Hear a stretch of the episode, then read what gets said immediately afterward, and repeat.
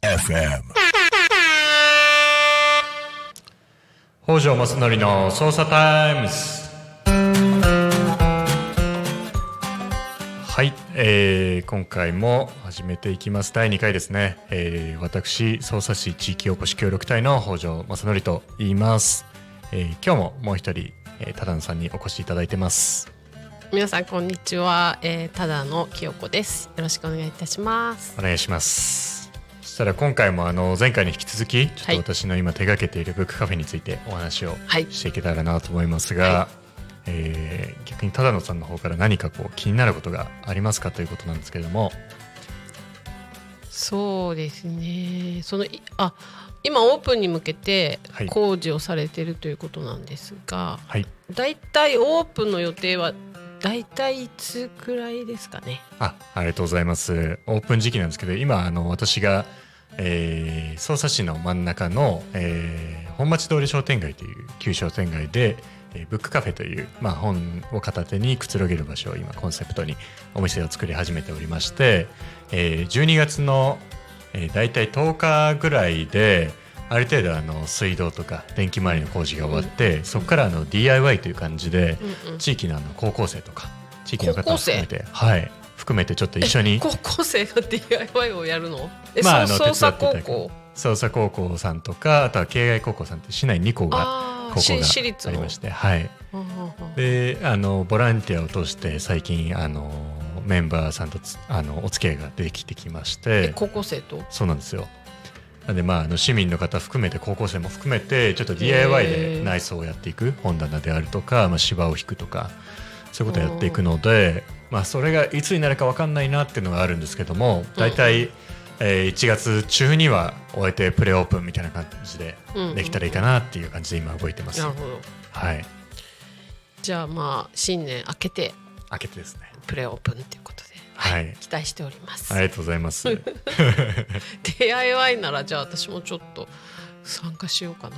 そうそうそう。結構あの DIY っていうとねあのハードルが高いなというかうん。あのやったことないんだけどみたいな方も聞くんですけど、うん。本当にトンカチ1個持って手袋してやっていただくぐらいの感じでもすごい嬉しいですし、なんならただあの賑やかしでお店覗いてくださるだけでもあのすごい元気が出ますんでえ私あのインインテリアデザインやってたから。あそうなんですか。確かに 田野さん含めてな彫んか刻ですから。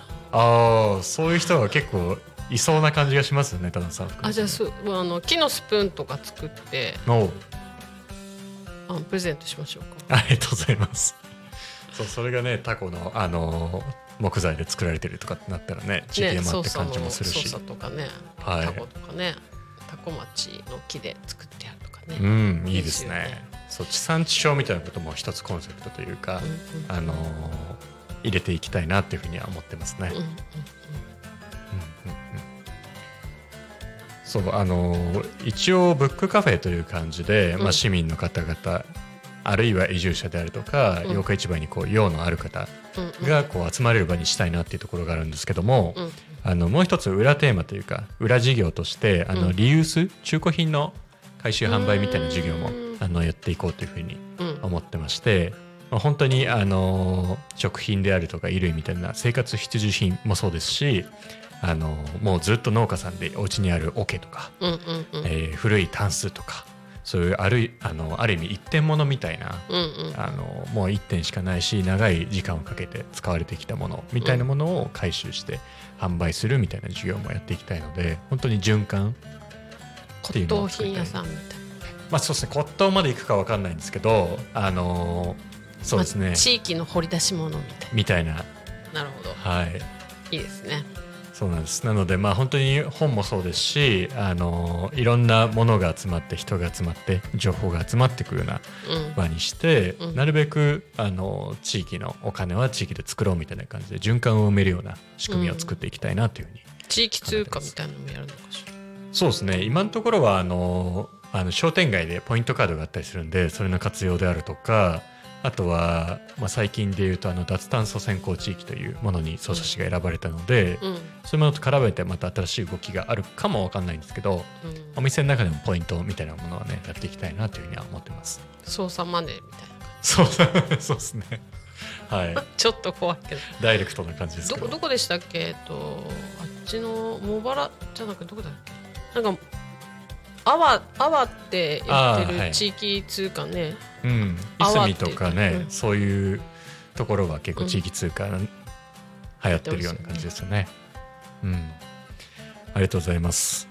そしたら、えっと、またブックカフェについてあのクラファンについて最後あのご紹介していくんですけれどもここであのまた前回に引き続き只野さんの「地球で遊ぼう」プロジェクトはい。についてご紹介いただければと思います。はいえー、とじゃあちょっとこの間はあの前回はですね、えー、と高知の海のお話うん。生物多様性高いところ。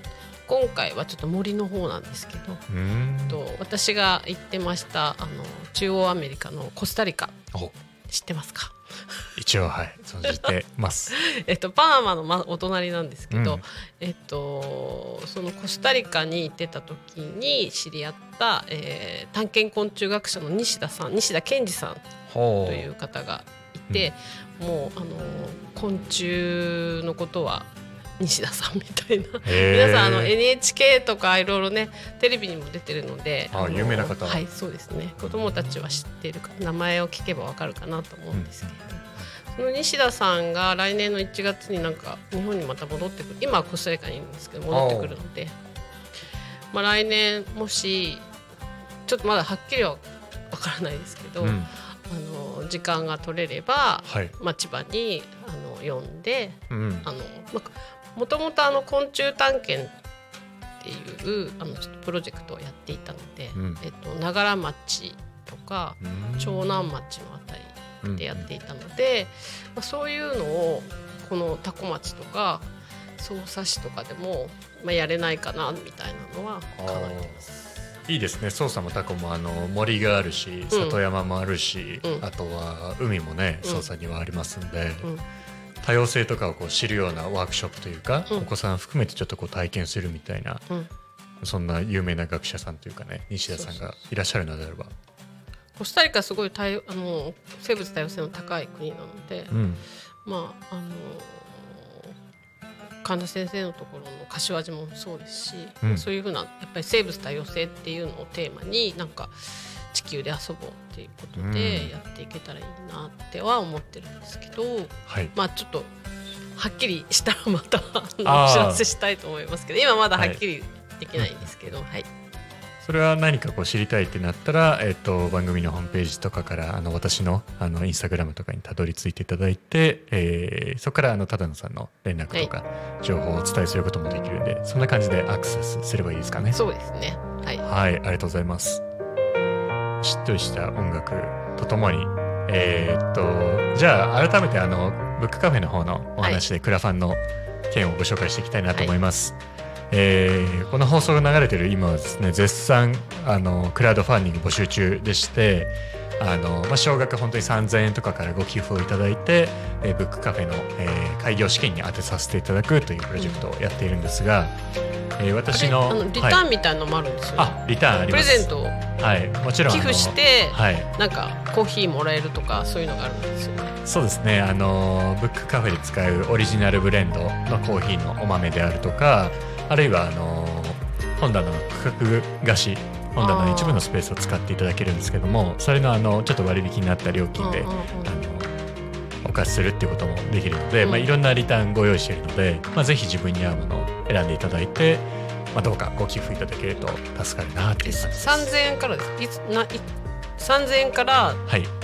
いくらまで？3000円からもう果ては20万100万っていうのも一応用意しようと思ってるんですけど 本当にはい、まあ、大体あの平均を取ると1万円になるらしいみたいなことそを聞いてはいうですね1るんですけど、万円前後ですよね、まあ、本当にあのね町のためになる事業をやっていけたらいいかなというふうに思っているので、まあ、そんなに私のためにというか本当に多様性も含めて、うん。未来の子どもたち匝瑳の暮らしのためにあの地域で循環してあの新しい情報イベント企画が集まるような始まるような場所にしたいなと思っているので、ぜひぜひあのご支援いただけたらなというふうに思っております。皆様よろしくお願いいたします。ありがとうございます。では本日ただのさんとご一緒に、えー、補助松のようにの捜査タイムズやってきました。ありがとうございまありした。がとうございました。